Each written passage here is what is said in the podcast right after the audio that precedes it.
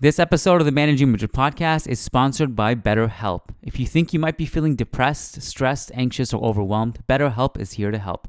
BetterHelp offers licensed therapists who are trained to listen and help you, and you can talk to your therapist in a private, online environment at your convenience. There's a broad range of expertise in BetterHelp's 20,000 plus therapist network that gives you access to help that may not be available in your area. And all you have to do is just fill out a questionnaire to help assess your specific needs, and then you get matched with a therapist in under 48 hours. Then you schedule secure video and phone sessions, plus, you can exchange unlimited messages, and everything you share is completely confidential. You can request a new therapist at no additional charge at any time. Join the 2 million plus people who have taken charge of their mental health with an experienced BetterHelp therapist. Special offer to Managing Madrid podcast listeners get 10% off your first month at betterhelp.com slash managing Madrid.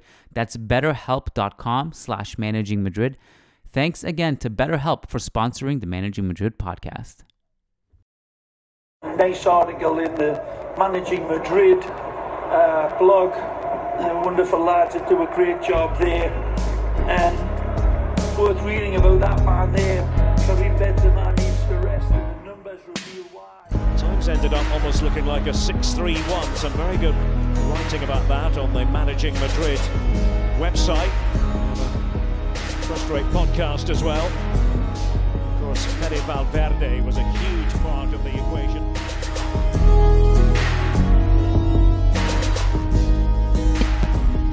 Hello and welcome to a special episode of the Managing Madrid podcast. I'm your host Kiyan Sobhani, joined by Matt Wiltsey today on a Sunday late afternoon. We are recording this right after Wales and Gareth Bale and the entire nation qualifies for the World Cup in 2022 in Qatar. And Gareth Bale it wasn't his goal. It was an own goal for Yarmolenko. It was a ridiculous own goal and unfortunate for him and all of Ukraine, of course. But I always like to give benefit of the doubt to the attackers and give them credit more than blaming the defenders. So I'm going to give that credit to Gareth Bale, who whipped in a very dangerous ball at the very least into the box to send Wales on their way. So we're recording this podcast right after that happened. And it's actually a bit kind of a coincidence. You know, we weren't really planning that necessarily, but we did know we are planning on three big tribute podcasts this summer one for Gareth Bale, one for Isco, one for Marcelo.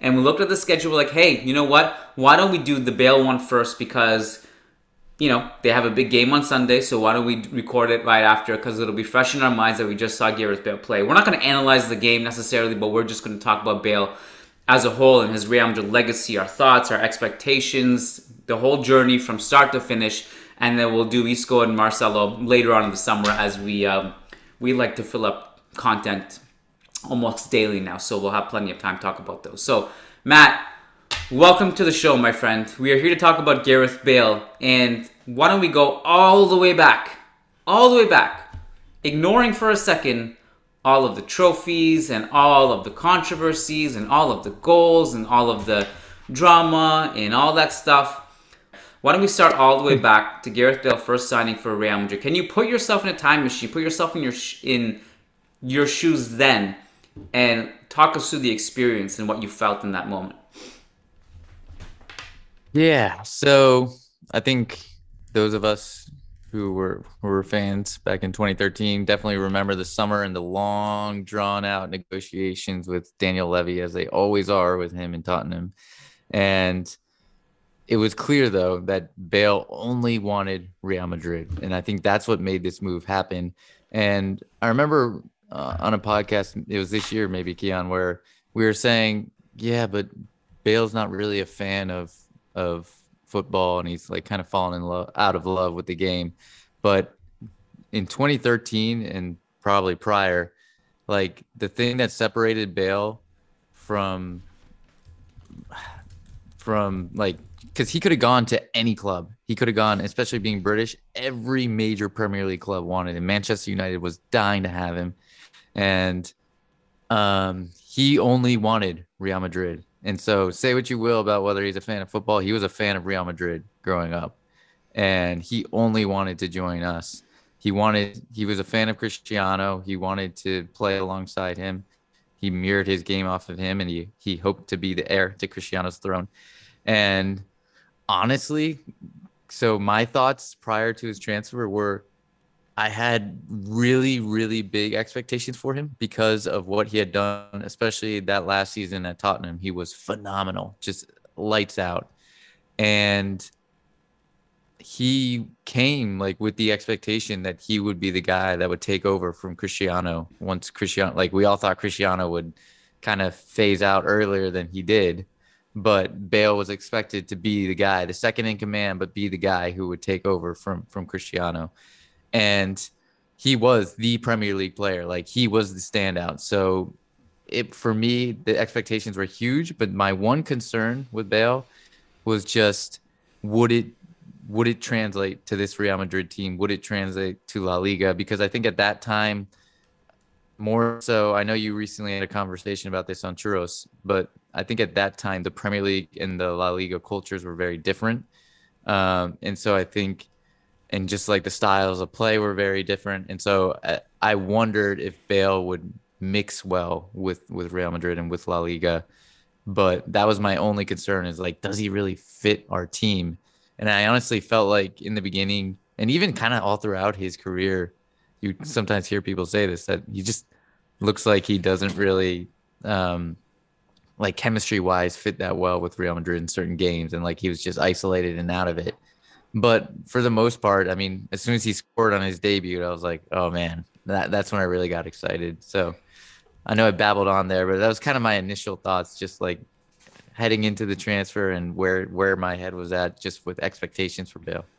Well, the love for the club and the love for the game and all that stuff. I mean, no one can really tell the absolute truth about that other than him.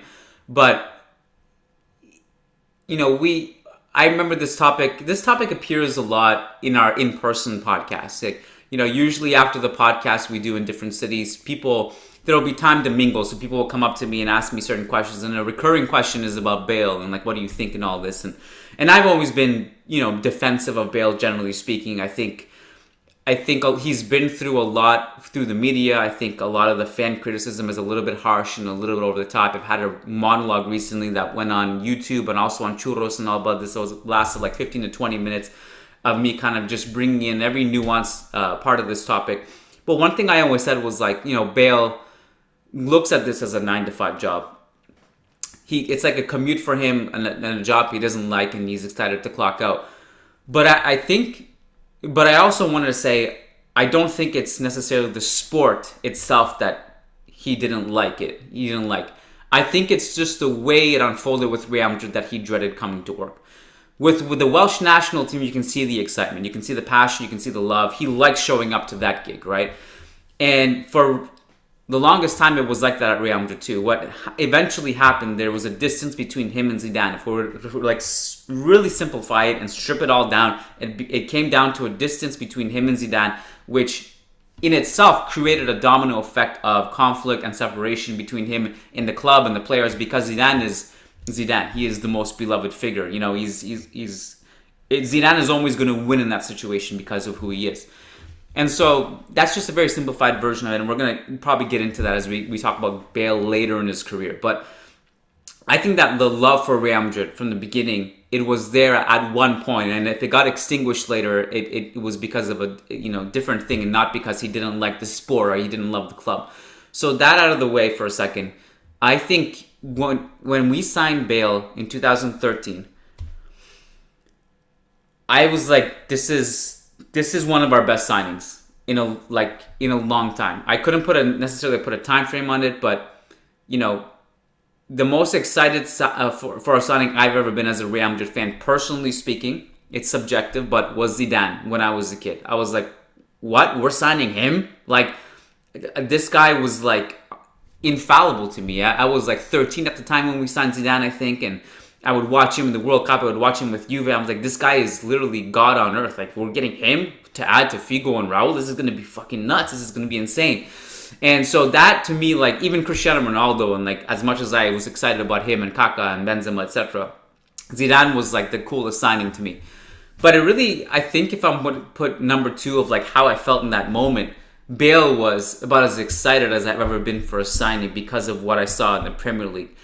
And I had little doubt that it would work in La Liga. I wasn't too worried about the contrasting styles, partly because um, I think Bale actually, as much as he's going to be labeled as the kind of, for lack of a better word, pace and power, athletic freak, etc. Shooting, sh- a shooting, uh, uh, the shooting ability of, of like you know someone we, we've rarely seen in football. I mean, he had the Roberto Carlos power, but with the accuracy and the dip. I mean, that Cristiano Ronaldo had at his peak. Remember when Cristiano Ronaldo was taking free kicks and if it was as if he was taking penalties, he was like kicking grapes in an ocean.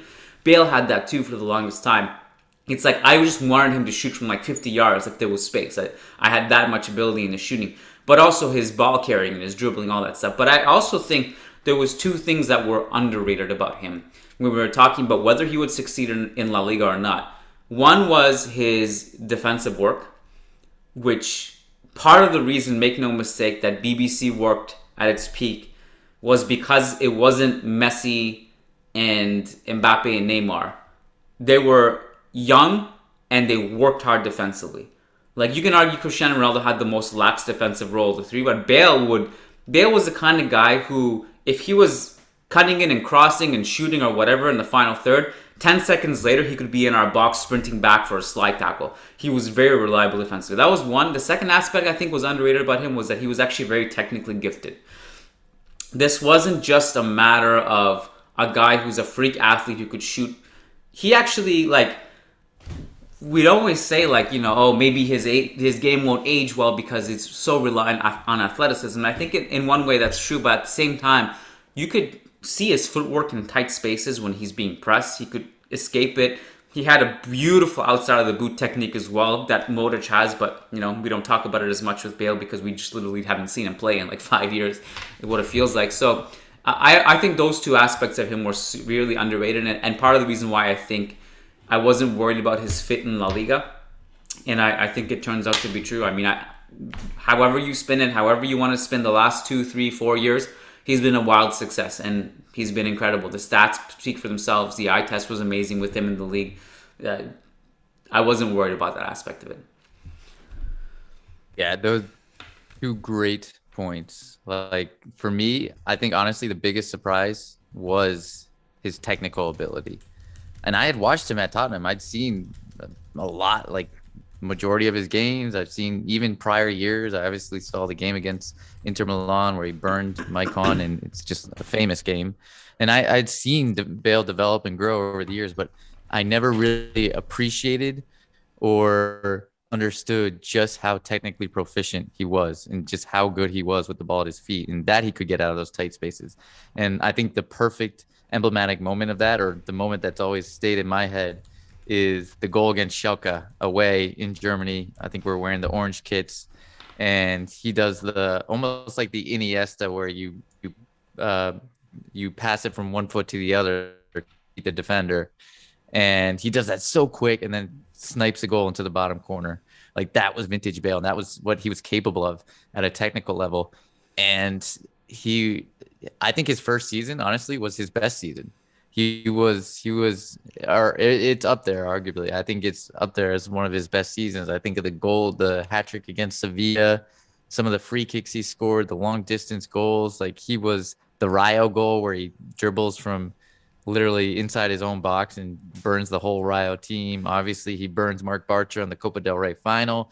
I mean you can just go over so many moments in your head in that first season. And you think about i guess the other big thing from his transfer that was discussed was he broke the world record fee at that time. And so he was even more than cristiano ronaldo and real madrid tried to like change put out in the media that it was like what a euro lower or 10 euros lower than cristiano but in reality it was 100 million. And he was he was worth every penny in my book. Like he paid that back tenfold and that's saying something, especially in today's world. You look at the top transfer lists now, and I don't think you can say, I would, I think you would say 75% of those transfers didn't work out. And so for Bale to live up to the hype, pay back that transfer fee, win five Champions League. Yes, he wasn't part of this most recent one, but still he's going to have five Champions League on his on his resume. It's just incredible, and that's that's all you could ask from him. And he's had big moments in the biggest of games. I think the fact that he was a big game bla- big game player is what makes this so important. Like we can look at the stats and the numbers and they're impressive up until a certain point in his Real Madrid career. Then they kind of fall off because he's not playing, he's injured, whatever. Uh, but the big game aspect of him is huge, and that's part of the reason why Zidane was worth every penny too. You know, there's so much criticism of Zidane as a player from the analytics community. Um, and it ignores a couple things. One is we didn't have advanced stats for the genius of Zidane, first of all, for back then. And second of all, it ignores the fact that, um, aside from the obvious things, that it ignores the fact that football is meant to be entertainment and we're supposed to be entertained and, and beautiful, and Zidane was the poster boy of that. But also, Zidane was a big game player. If it was a Champions League final, it was a World Cup final, you know he's going to show up. And Bale was the same thing. And I think that's why it makes it worth it. It makes every penny well spent because that's what you pay these guys the big bucks for, and they were both worth every penny. Um, so looking at the numbers now, and I'm just kind of glancing at them, and I think you can almost break down Real Madrid's, uh, Bale's career at Real Madrid in a in a couple different chunks. But the the first couple years, um, and you mentioned whether the first one is the best one. Statistically speaking, the best one is 2015, 2016. That That's year, the one that stood in my mind. that year he had per 90 1.51 goals and assists per 90, which is the best of his entire career. Uh, and that's a staggering number. Yeah, it is. He scored 19 goals in 23 appearances in La Liga, and these are stats in La Liga, by the way. Um, 19. This obviously ignores the fact that he was also doing things in the Champions League throughout his uh, entire Real Madrid career. But 2015, 2016, 19 goals, 10 assists, and uh, and then in his first year, which you spoke of, he had 1.18 goals and assists per 90. That's 15 goals in 24 starts, 12 assists. Throughout, you know, his best season at Real Madrid, also he was a great playmaker too. He was a great passer, um, and obviously, you know, managing Madrid had a a Twitter thread of like, or like asking fans about like, what's your favorite Bale moment? That's not the obvious one. So forgetting like the Bartra roast, the Champions League final goal, etc. The, the the multiple Champions League final goals. Um, but like the more the favorite hipster ones, and the one I mentioned just like as an overarching theme with Bale, I think one of the things I enjoyed most about him, apart from the numbers, is that Real Madrid had an era there with Ronaldo and Bale, which turned out exactly as we had hoped and prophesized when we signed him. What we had hoped was that, like, holy shit, you put Cristiano Ronaldo on the left wing, you put Gareth Bale on the right wing, how the fuck do you defend that? Like, it's impossible because they're almost mirrored versions of each other. They cut in and shoot with their strong foot. They're both athletic freaks. They can be interchangeable. Like, we saw that. Um, early on throughout the Madrid career that they would actually start switching flanks, or like Bale would go over to the left side to overload. They would cross to each other. There's so many famous goals with them involved. The two that the two games that stand out to me are one the three 0 at the Calderon with Ronaldo scoring the hat trick with Bale just Real playing defensive football, compact, and Bale would just run up the flank with the ball. No one could stop him, and he would square it across it to Ronaldo. Game over. And then obviously the one in Munich, the four 0 where you know that's one of the most famous Real Madrid wins in in in our history. Really, so many great memories. The Ramos brace with the header, Bale feeding Ronaldo. So you know those are the memories that I will remember Bale for. You know, and I predicted that once time passes, we'll remember this side of Bale and not the controversies. And to be honest, even right now, that's what I remember the most, more than the controversy. So, though, you know, so talk to me a little bit about that Matt? Like in terms of your favorite memories, apart from the obvious ones, what is it that you remember from Bale? Yeah, I mean, the, all those sequences were going through my head as you were talking about it. Like the Bayern Munich one to this day is one of my favorite Real Madrid memories. It just we ran riot and everything was working. The Cristiano, Benzema, Ronaldo trifecta was just un, it was unstoppable, unstoppable. And I think um, a lot of maybe some other of my favorite Bale memories were um, in that 2015 2016 season. He really stood up and became like the main guy towards the end of that La Liga season. And if you remember, that's when Benitez got fired, Zidane came in, and we were like, I forget how many points. I think we were 11, 11 points behind in La Liga, and we brought it all the way to the last day. And Cristiano really didn't play the last two or three La Liga games because I think we were resting him for for the final in Milan. And so Bale had to step up. And I think it was against away at Deportivo was our last game of the season. And we were still we were literally tied on points, I think, or one point behind Barcelona. And it was going down to the last day. And Bale steps up. This was either the penultimate game or the last game where he scored two headers um, to carry the team through and like just put the team on his back. And like we really weren't playing well, but Bale pulled something out of nothing. And he did that all of that fine that second half of that 2015 2016 season i think yeah that's I, I know i said the first season was probably as a whole i think the first season was probably his best but that tw- that final phase of the 2015 2016 season i thought he was spectacular. I thought he was fantastic in the final uh, against atletico madrid in milan. Uh, i actually i actually think he played pretty poorly in la decima. That doesn't really get talked about and i thought he missed not like opportunities that any normal player should definitely have scored. Like they probably wouldn't have been that high on the XG chart. But for a player of Bale's quality, I expected him to score. And I just remember being so frustrated and so upset with Bale because he missed all these opportunities. And we were we were losing obviously all the way up until the 90th minute. But he'll only be remembered for scoring the game winner at the end with the header. So that but in his final game his the final in Milan I thought actually out of all the Champions League final performances was his best uh, he played really well, and obviously he steps up, takes the PK, and then kind of like hobbles off holding his hip flexor.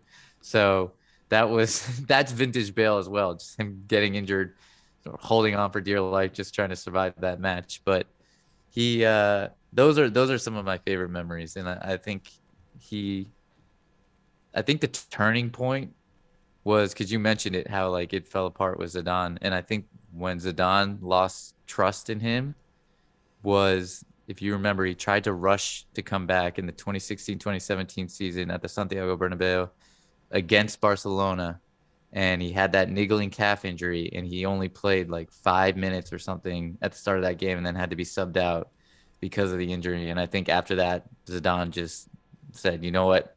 I have to reshuffle the system. Isco's playing well. I'm going to put a diamond, and this is my team now." And because Zidane had already won the Champions League, had been doing so well. We were progressing.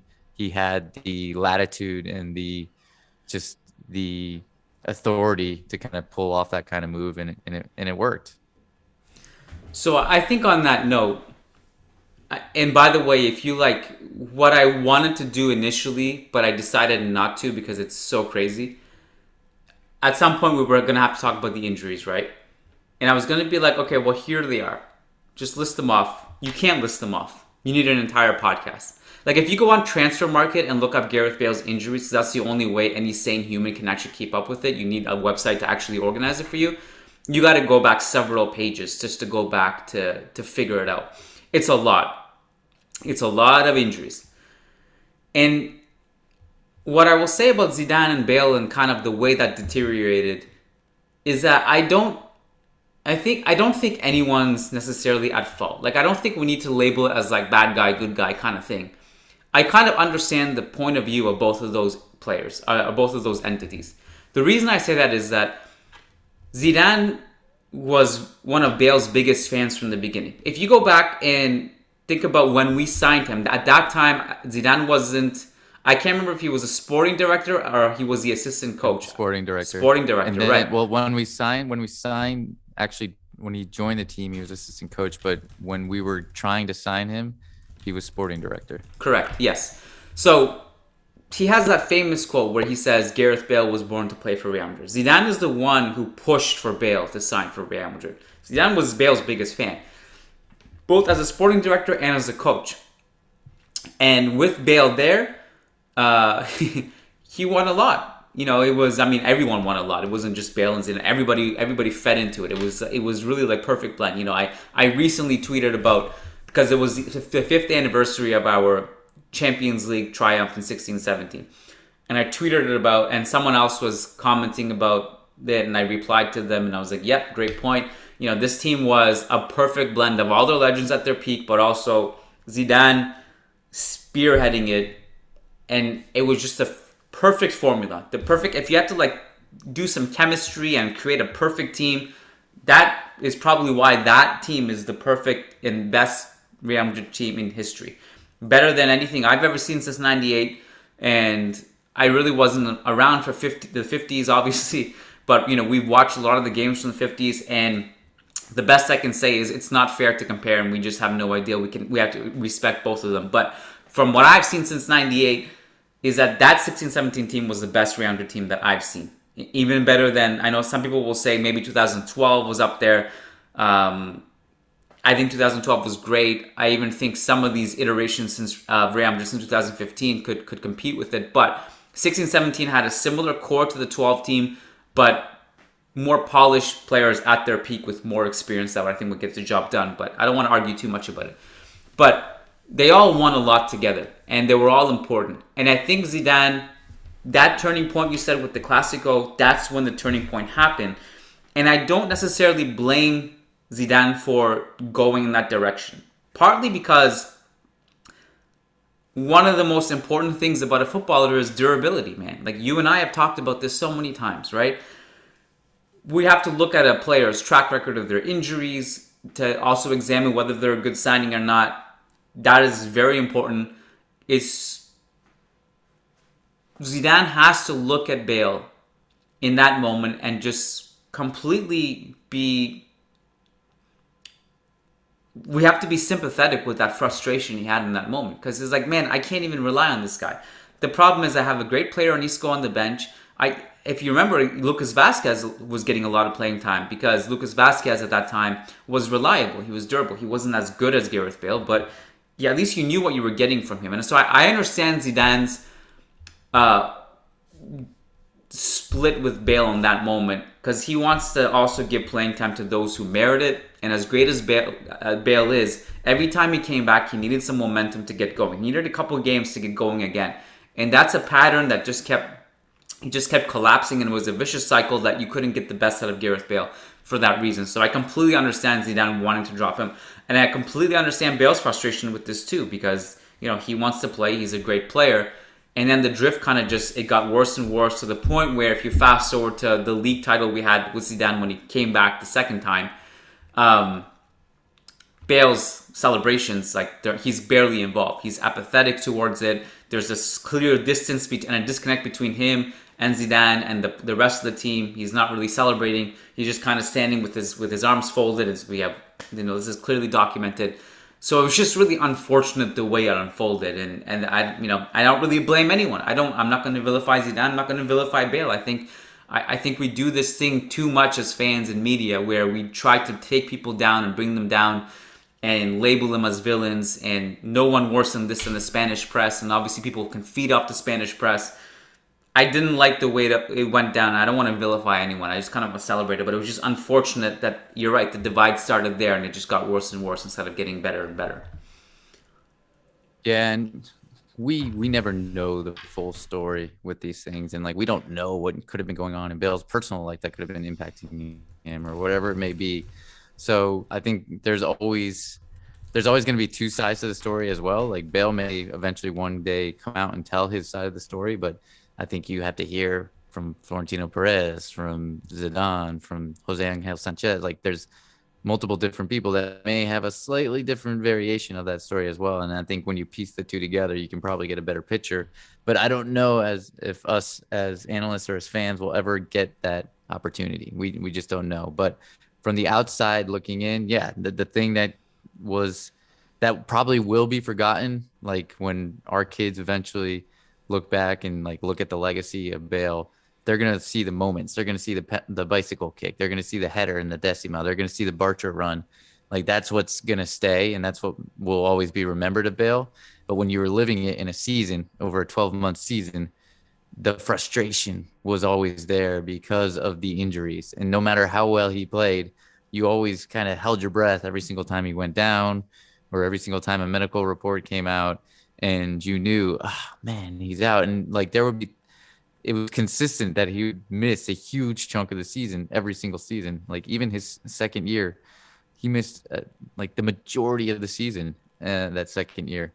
and really didn't play that well. And I know he he came under a lot of crit- criticism in in 2014, 2015, and so um, that was just always the frustration. It was just like, ah, man, this guy can't stay fit. And then as he got older, to the point you make, Kiyan, is he would get injured and then he would be so it would take him a number of games before he really found match rhythm and then once he found it he got injured again and it was just this vicious cycle going around and round and round and so i think that's where a lot of fans got fed up and got frustrated yeah. and um, i think that's where i think that's where like the anger started to kind of build where the frustration started to build and then the way things fell apart and his apathetic attitude, his behavior on the bench, his leaving games early, not, not celebrating with the team in the locker rooms, not being there for like so many different moments, falling asleep on the bench. Like we could go down the list, the Wales Golf Madrid thing. There's been so many different things that you couple that with the injury frustrations that had already kind of built this base foundation of frustration, and then you you pull this over where he's showing kind of this this attitude, showing that he has a little bit of an ego, which every big player does, but like he can't I don't think he ever accepted the fact that he wasn't going to be a major player at Real Madrid. And then it felt almost like by the end that he had he wanted to spite Real Madrid. Like he just wanted to be like, you know what, you're gonna pay me my full contract, and I'm gonna be here, and you're not gonna get rid of me, no matter how badly you want to. I'm gonna, I'm gonna take this money. I'm to take this contract, and you sign me for this time. And I want to stay in Madrid. I want to live in Madrid. I think I could probably b- my way back in, but no matter what, I'm to make sure you pay me my my full contract amount. And because of how much he was earning as well, I think all those factors came together and really built this animosity between him and, and a large portion of the fan base. And, and, for those reasons, by the way, also while I said I'm sympathetic with Zidane, I'm sympathetic with Bale. Um, I'm also sympathetic with fans for all those reasons that you mentioned because it, it was frustrating as hell, even for for us who were, or for me who was a, a Bale, a defendant of Gareth Bale. I was like, man, this guy gets in shape just in time for the Welsh national team. He basically is getting paid by Real Madrid to train and get healthy for his national team. And that was frustrating for me too.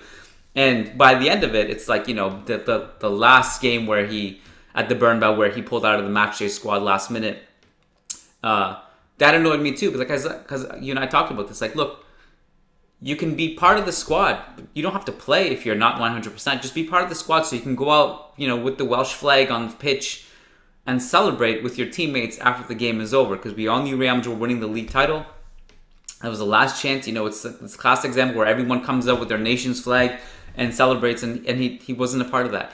And um, I'm sympathetic towards all that. But I want to, just to go back into more chronological order for a second, because I think there is a turning point here, and 2019 is a big turning point because that's when the China deal collapses and it doesn't go through, and Zidane publicly says something about Bale. Um, 2018 if you go so 2017 2018 season was the year where part of the reason we fell behind 17 points in La Liga to Barcelona but still won the Champions League to me and I and I went back and read a lot of our tactical analysis and in hindsight we were dead right about it all which made me very proud and by we I mean all of us at Managing Madrid you and and Om and everyone uh 2017 2018 season really desperately needed more Bale to be healthy because every time he played, he was super important, whether it was in the Clasico or the Champions League, as we saw. Part of the reason that was is is and not to drag Isco for a second here, but we're gonna have a great Isco tribute podcast and talk about all the great stuff he did. 17-18 was the year after the diamond. The diamond swept Europe. It was unstoppable. 17-18 teams were like, hold on a second, let's scout this out this diamond is good, but here are its flaws. Isco has a free role. He's his teammates never know where he is defensively, and everyone's stretched. Modric is playing right back, and Cristiano Ronaldo doesn't defend. We can actually just destroy these teams uh, this team on the counter with one or two vertical passes and it's done. And they just that's teams in La Liga were destroying us with like one or two passes. Yep. In the Champions League run, ev- like if you go back and look at it, PSG, uh, Bayern, Liverpool in the final, Juve. I'm not saying Isco was bad because Isco actually had a lot of good moments. The game changed when Zidane always did this thing where he would start with the diamond and then he would take the diamond away in the second half and put on wingers. That's when the game changed. And we had a, a, a mammoth, mammoth scouting report ahead of the Liverpool game saying, like, we need Bale in the final to start over Isco. These are the reasons why and and most of it had to do with defensive issues that we were, the team was facing, and Bale defended the hell. Uh, uh, he put his life on the pitch defending. Turns out, Bale came on in the final and scored a bicycle kick. And so, 2018, when that final hit, in hindsight, if we had sold them there, that would have been the smartest thing we'd ever done. But who know, you never know how this thing unfolds. You know, we can't really say that now because it's impossible to sell them. You're losing Ronaldo. Bale just saved you in the final, etc. But that's the moment, right? That's that's a huge pivot point for him and the club because after that, he didn't take Ronaldo's. He didn't take the mantle from Ronaldo. The next season, he didn't step up, and he was healthy to start the season, right? So and that's that that was a huge that was a huge part of the decline as well. I mean, and the relationship between him and the fans because only Benzema stepped up. Yeah, and everyone, I mean, it started well under Lopetegui. Like that first month, it actually started well. And um, that game Yeah. against Roma, where Isco scored the free kick, and then Bale scored. It's one of the goals they always show on like the Real Madrid social media Yeah. channels of of Dortmund, Bale. the the volley that against Dortmund also away from home. I don't know if you remember that. that that was uh that was a season prior though, right? That was oh no no away from home. I think it was the same that season. It was during that Yeah. run at the beginning. Yeah. Yeah, and well, the goal against Roma, he like the one he's in down the left, and he, then he just nails it with his Yeah. laces to the back post, and so everyone thought like, okay, yeah, this is gonna be Bale's gonna step in, like Bale's gonna step up as long as he can stay fit, and maybe this will be a year like we can show how good all these other players are in Ronaldo's absence, and we can be more of a cohesive team and more of a system rather than relying on building our whole system around one player. Like that was the excitement following Cristiano's departure. And yeah, in hindsight, I think you're right. Like all this could have been avoided and Bale's legacy would have been probably one of like right up there as one of the best legacies ever uh had he just left at that point. He, because he would have had I mean, he scored two goals in that final in Kiev. He scored obviously in La Decima. He scored the penalty kick in the Milan shootout. Like he was there for all of them, and um, he didn't start in Cardiff either. But he he came on there and it was in his hometown. He didn't really have much of an impact in that final. That was probably the final he had the least amount of impact, but he's he was there and he was a part of it all and he had so many moments that like that would have been probably the best moment for him to to leave the club and I think to your point the club's hands were tied like if you lose both Ronaldo and Bale in one summer and then every team knows that you're going to be looking for replacements and there really weren't I mean we saw we struggled that summer to find replacements we couldn't get Hazard we signed Mariano Diaz Odriozola and Courtois. Like that was it. And then brought Vinicius in and Fede Valverde got promoted. Like that was that was it. So we struggled to find like that was the big thing we wrote about time and time again. Everyone's like, we need to replace Ronaldo. We need to replace Ronaldo. But there was nobody on the market that was available. We couldn't get Lewandowski. We couldn't get Hazard. We couldn't get Neymar. Like these are all the names that we were talking about, and they just weren't attainable at that time. And so you really couldn't lose Bale uh, in the same summer because you had no one to replace these guys with.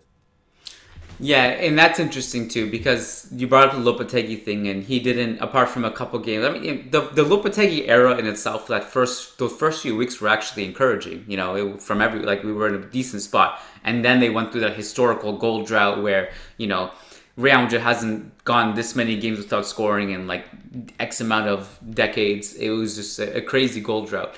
And then we had the Clasico loss. Lopetegui was gone. Solari came in. So like even before Zidane came back, we all knew that Zidane coming back wasn't going to be necessarily good news for Gareth Bale, right? But to be fair to Zidane, it's not like Zidane inherited like a Gareth Bale on fire. Like if, if Zidane inherited Gareth Bale who was on fire with Lopetegui and Solari, I'm sure Zidane wouldn't have benched him, right? It's not like he inherited this Gareth Bale that couldn't be benched.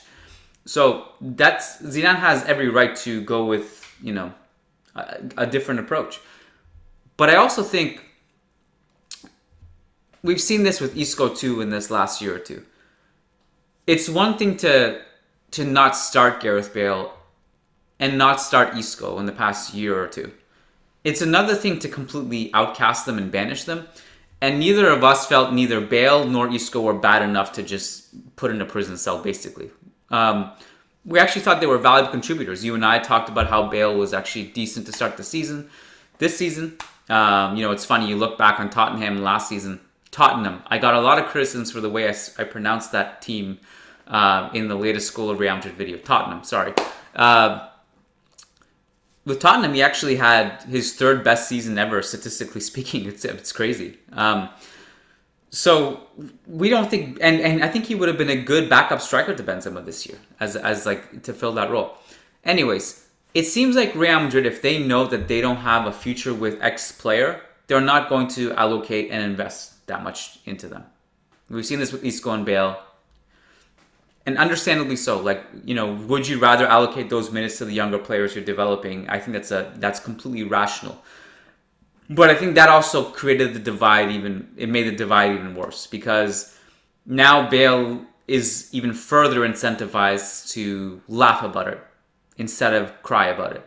He's further incentivized to not care so much to play for the club because he's not playing. It's all it's all it's all connected. It's all related, and I don't necessarily blame anyone for being in this position. It's just kind of business. It's football, and it, that's how it went. But I, you, I know you want to jump in, so. Yeah, I mean, I think just the thing for me is like when it got to the point that he was a negative influence in the dressing room, and like at least be like the way Hazard's kind of handled this situation has been exemplary. Like, yes, I agree. He's at least been he's been a, a, a, like a good professional. He's put on a smile. He's put on a good attitude. He's tried to. He said all the right things, and he knows that like younger players look up to him. Bale, on the opposite side of it, like he just started going down this path of being just so. It, it was so clear that he didn't care, and that he just had just it, he he lost respect for the club, and and at the same time, you lose you're you're losing the respect of your teammates, and you become a negative influence, and you you show that to younger players like at the time, Brahim and Rodrigo who like were on the bench with him, I'm sure, and if he's just falling asleep, like what does that what does that tell you? What does that say? And what type of environment does that create? Like, do they start giggling and like that's not professional? Like that's not Real Madrid, and so um, that's when it, it, it got sour for me, and especially like when he didn't when he would leave games early and uh, didn't join in, the celebrations. I know we talked before, and I was like about the principles we've been raised with, and like how we just wouldn't, we would never miss those type of things, no matter what was going on. Like we would we would be there, and so that's where that's for me. Uh, as a fan, like I, that's I got really frustrated and just felt like we need to cut ties. We need to get him out of here. And and because of how much space he was taking on the salary wage, like it was hard for us to to make moves in the transfer market. And we've honestly had a Gareth Bale hole in the squad since since this whole all this tobacco kind of started, and since his Lopetegui year. Like, what's the one position we've been trying to fill and figure out for however many seasons? The right wing like we've had a Gareth Bale sized hole in our team for I can't say how long. yeah, and um, you know, I don't mind him trolling the media. You know, there was that time in the uh, yeah, yeah. like so. For example, I I still find it funny, and I found it funny then. I find it funny now. The whole Wales Golf Madrid thing after it happened he did that thing in practice in front of the cameras where he did a golf swing celebration. not in a game, but just in a training thing. And I thought that was hilarious because I, I don't mind him trolling the media. The, the Spanish media, as good as they can be sometimes, I'll never forget because in 2020, that's the year where we loaned him to Tottenham. And I don't check covers for Marca on As that used to be a thing I did when I was a kid because that's when like oh let's see what transfers are gonna put on the front page. Let's you know and I when I was younger I believed everything. It was cooler back then. But now if if I come across it it's because usually you know TSFP will put the covers on their Twitter account or if it's like really outrageous like Sid Lowe will will tweet it out or something like that and I'll never forget he tweeted out the cover of that the day I think we, I think it was the cover of Us, the day we loaned him up to Tottenham, and basically what they said was that he leaves with a couple of key goals and a bunch of controversies. And when you see stuff like that, you're like, what are you talking about? To diminish his accomplishments at Real Madrid to a couple of key goals is embarrassing and just factually incorrect. Like it was way more than that, and those key goals are not just key goals. They were like, you know, it's not like he just scored a couple goals. He literally won game-winning trophies. I don't have to say it. And the controversies, what were the controversies? Let's think. Let's talk about what we're saying when we say controversies. We're not talking about someone who was out partying late at night, drinking and gambling and doing drugs and having affairs. We're someone. We're talking about someone who was shy, who enjoyed playing golf instead of playing video games in his spare time. And that rubbed people the wrong way, which, by the way, wouldn't have mattered at all if he was just playing and scoring goals. But the expectations and standards we had for him were, for some reason, much different than we had for your average Joe. And I understand why, because he's expensive, he's British, you know, there's going to be different standards in Spain for a player like that. But what controversies are we talking about? Like, we're not talking about a bad person who's doing bad things and committing crimes. He literally doesn't even go out at night. He's just he just chill. He sits down in his pastime. He likes to play golf. But and you could see the delusion in the arguments against this because I remember when this was a thing, when this was Wales golf in Madrid, people's art, and I'd be like, because this was around the same time where Dembele was uh, showing up to Barca training late all the time, missing training with bloodshot eyes because he was up playing video games the night before. And I'm like, guys, so would you rather Bale do that instead of play golf for some reason? And they'd be like, no, he's allowed to play golf if he's playing well. Like, there's no correlation with that. There's no correlation with if if he just sat at home and wasn't playing well, then you would have been like, why is he sitting at home? He should be doing something else. Like, the guy was going to training. The guy was the most fit player in the squad, but he had injuries, and, and then he couldn't get into good rhythm and a good cycle. And and just for him to deal with that every day, I'm sure took a toll. And look, if I'm being really honest, maybe you can call me someone who doesn't care either or whatever. Go at me. If I'm in that situation, I'd have to learn to laugh about it too, man. I honestly, I, I can understand why he he can't like you know, I understand your point of I want him to be a better example for the young guys and stuff, um, and be more connected and put his around put his arm around Vinicius and all these guys and show him the ropes and tell him and, and teach him things and be a good example of that for sure. But you know, I definitely don't blame him for have, learning to laugh about this stuff. You know, he comes back from he comes back from the Wales Golf Madrid thing. His teammates put a flag in front of him that he doesn't know about then he comes back. The entire stadium is booing this guy. He has a great game off the bench. Has to laugh about it. Like, what are you gonna do? Like, but I do. The one thing I think he should have done, which he didn't do, he should have had a press conference where he should have clarified. He said and and say, "I didn't know that that happened. I apologize." He should have done that. That I think he absolutely should have done. He should have done that. So that's where that's where my head's kind of, and that's where I'm gonna play devil devil's advocate here is I, I think yeah okay maybe you didn't like any of this and you decided to laugh about it and uh, who blames you but i think he could have done a lot more to try and turn the situation around yes and he never did yeah and i think he could have done whatever it may be, like just small PR stuff that just completely changes people's perceptions. It's really not that hard. Like talk about how much you love the club, blah blah blah. Like eh, one of the big things against Gareth Bale was that he never spoke Spanish, and so um, and everyone's like, and his teammates would be like, he knows how to speak Spanish. He's just shy and like he doesn't want to do it for media.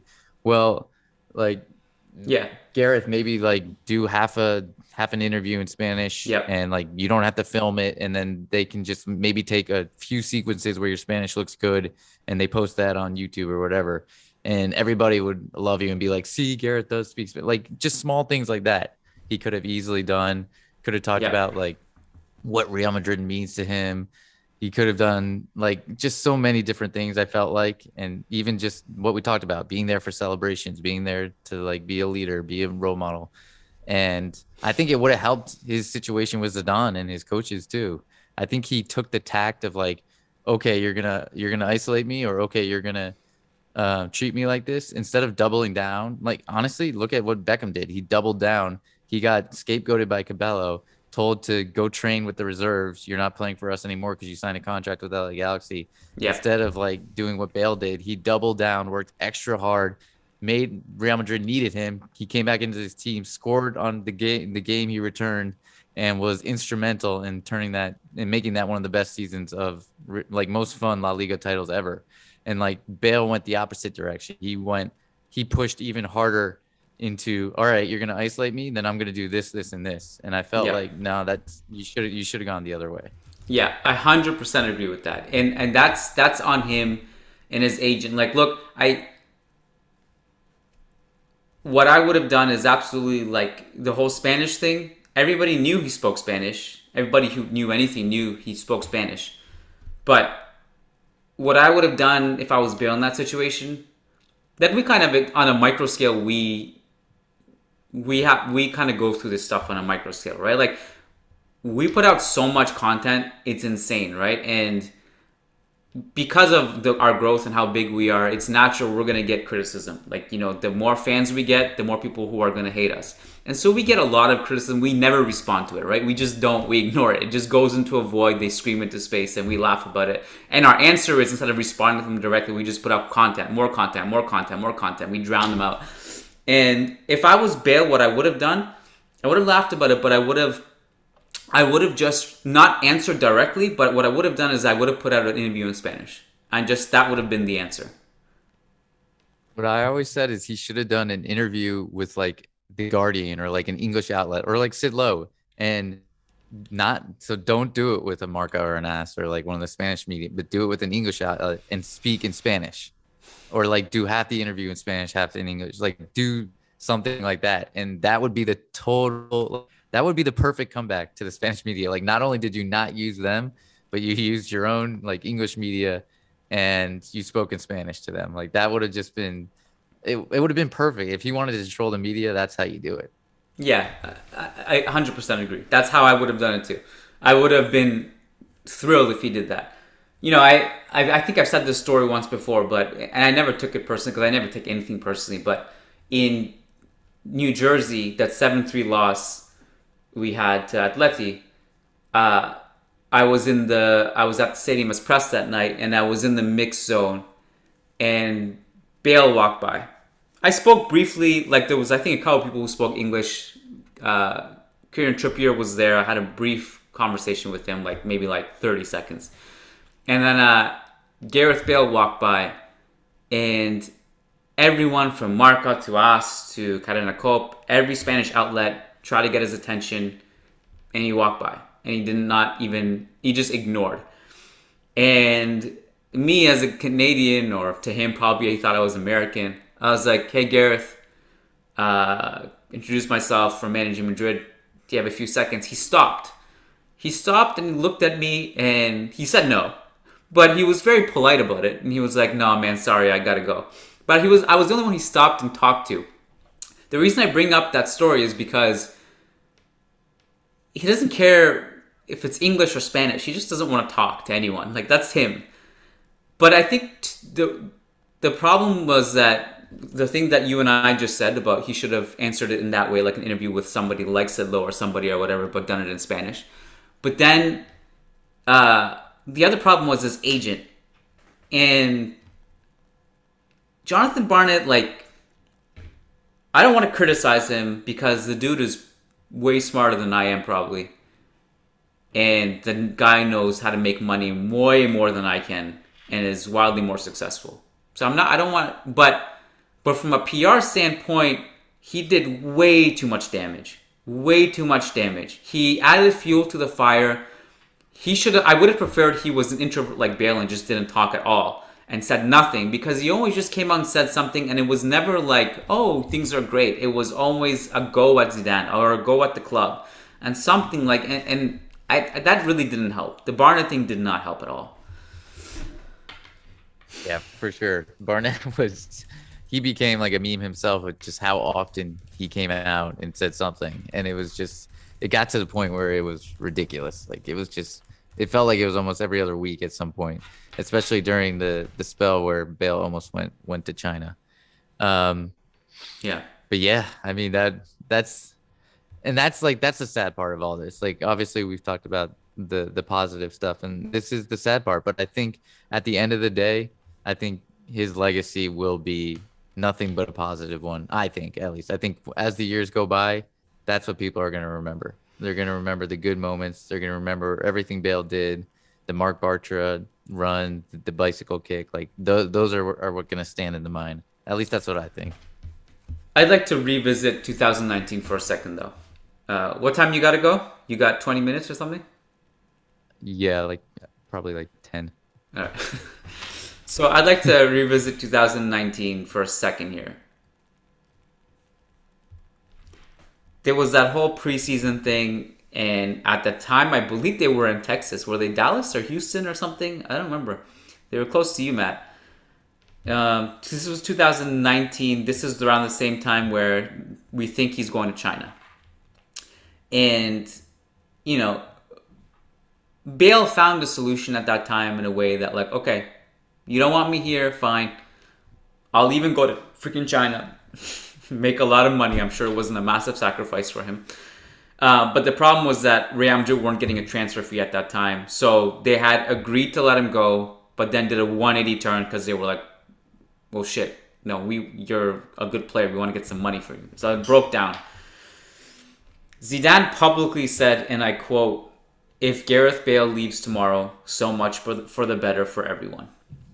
And he also went on to say in that same press conference, the reason I didn't put Bale in this team in the preseason is because he's basically on his way out.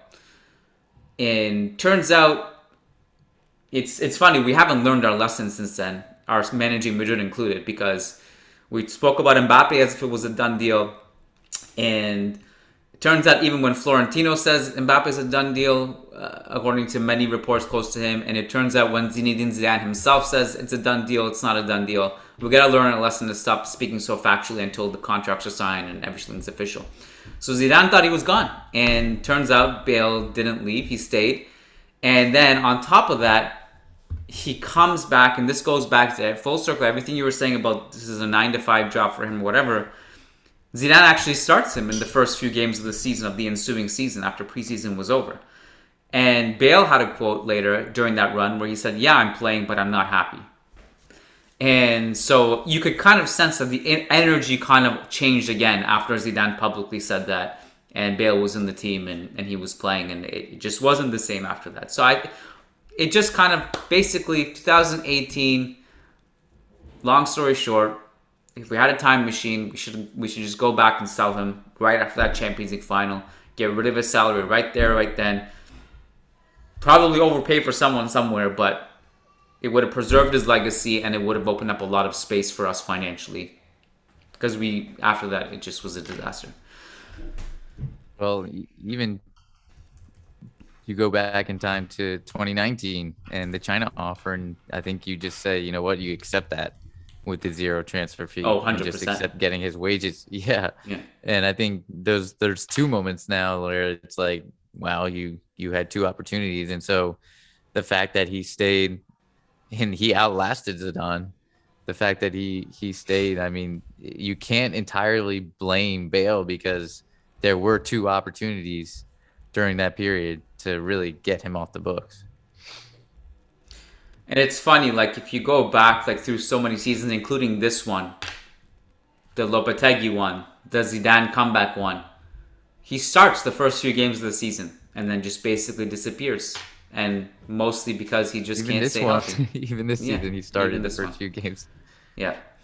So, do you want to do a put a bow on this and just give me like one parting thought for Bale and the fans Yeah, in the? I, I feel like we should end on a positive because I know we've been talking about like the tail end of his career, and that's been nothing but just frustration and negativity. So I do want to end it on a positive. Um, and I just think like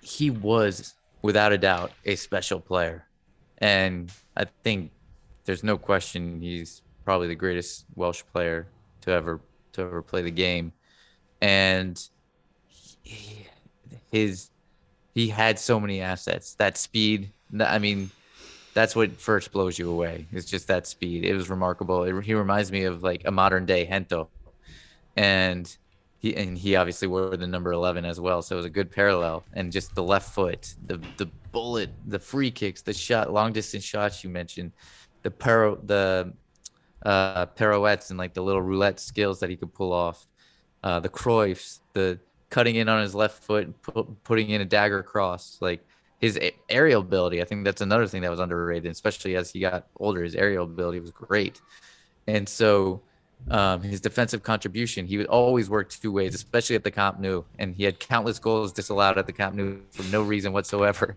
and um, so yeah, I mean, there's just been there's been so many moments, and he's done so much good for Real Madrid, and I think that's what we should we should leave this with, and how we should how we should end it. Agreed. I'll piggyback off on ending on a positive note and just run through his Real Madrid CV really quickly. Uh, four FIFA Club World Cup titles, five Champions League titles, three Spanish Cup, ti- uh, or sorry, La Liga titles, three UEFA Super Cup titles, one Spanish Cup titles, three Spanish Super Cup titles, and throughout a bunch of goals, a bunch of important goals, a bunch of memories we will never forget. Some of the best memories I've ever had as a Madridista, and we get to watch him in a World Cup in Qatar. So congrats, Gareth. Congrats, Wales, for qualifying, and we wish you a great World Cup. Wish you the best, and uh, I hope that history will remember you for all the good things that you did, and the fans can allow some of those those wounds to heal. Matt, thanks for joining me on this Sunday. Appreciate your time, and we'll talk soon. Thanks, guys. Thanks, Kiyan. Take care. All right, hope you guys enjoyed that Gareth Bale tribute podcast on this fine Sunday. And before we wrap it up, you know the drill. We got to give a shout out to our amazing patrons over on patreon.com slash managing Madrid, where we'll be very active this summer and we'll be very active next season. We're just revving up. We're revving up. After all these years, we've barely gotten started. We're uh, increasing the content. We're going to bring more people in and we're going to be even more on the ground. Most of the podcasts next season will just be purely from the stadium. If you heard a few podcasts from the stadium this season, pretty much all of them next season will be from the stadium. We're going to be increasing our coverage and going to be more connected than ever next season.